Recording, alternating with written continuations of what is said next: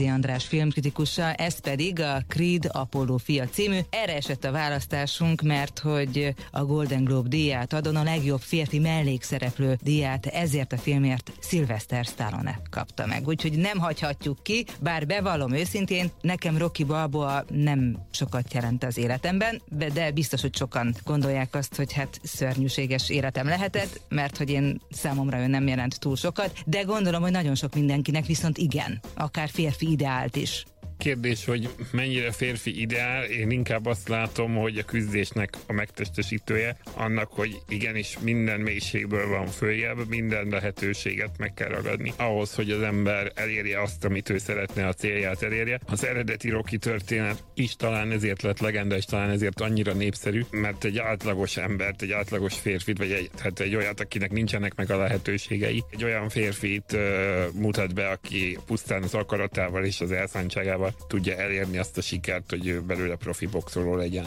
A film, hogy most díjat kapott, nyilván annak köszönhető, hogy nem még egy bört húztak le a Rocky történetről, hanem hogy valamilyen úton módon mellékszálon belekötötték azt a legendás korszakot, amit Rocky Balboa megtestesített. Igen, igazából arról van szó, hogy Rockynak az eredeti filmekben volt ellenfele Apollo Creed, akinek ebben a mai történetben a fiát látjuk már felnőttként, Adonis Johnson, aki a Johnsonnak hívják, mert ő mindegy a történet szempontjából, de az, az édesanyja nevét vette föl, és ő az, aki hasonlóan az eredeti Rockyhoz civil foglalkozásuként szeretne elkezdeni boxolni, és érdekli ez a, ez a dolog azután, hogy megtudja, hogy a nagy és híres világbajnok boxoló volt az ő apja. És meg is keresi Rockit, aki már azóta ugye visszavonult, és Philadelphiában él, hogy edze őt és készítse őt fel boxolónak. Tulajdonképpen így indul a történet, és így kerül bele az eredeti Rocky sorozatnak a főszereplőjeként Sylvester Stallone.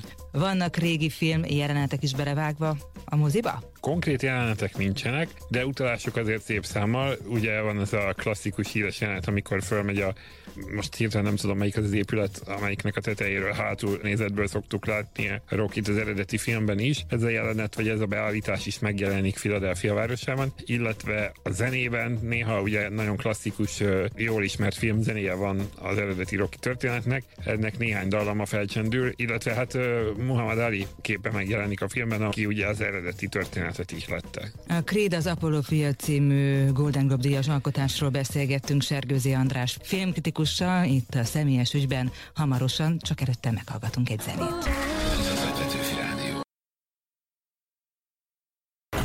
Creed, Apollo fia, ez a film, ami holnaptól szintén látható már a hazai mozikban. Golden Globot kapott a hétvégén a legjobb férfi mellékszereplő Sylvester Stallone, mert hogy Rocky Balboa alakja felfel sejlik ebben a történetben.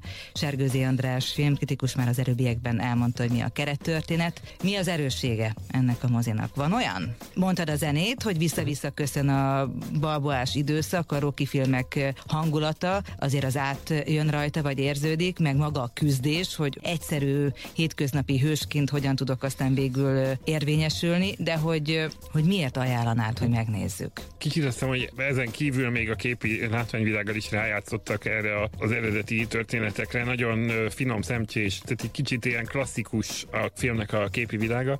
A színei olyanok, tehát hogy nem akar mai 2015-ös film lenni, hanem egy kicsit talán egyfajta homázs, homázs is az eredeti történetre. Ez egy klasszikus klasszikus sportfilm. Tehát a, a sportfilmeknek a szokásos műfai fordulatai, kliséi megtalálhatóak benne. Ez egyben lehet hátrány, de szerintem egyben lehet előny is, hiszen olyan érzelmi töltetet tud adni ez, ami tényleg az emberre hatással tud lenni szerintem a, a film után. És azért lehet akárhogy gondolni Sylvester stallone most az Expendables, tehát a feláldozhatók sorozattal kicsit azért tett róla, hogy ne vegyük komolyan az elmúlt időkben, de azért ez a film, ez szerintem neki nagyon jól áll. Egy egyfajta jutalomjáték is, és ezzel úgy érzem, hogy él is.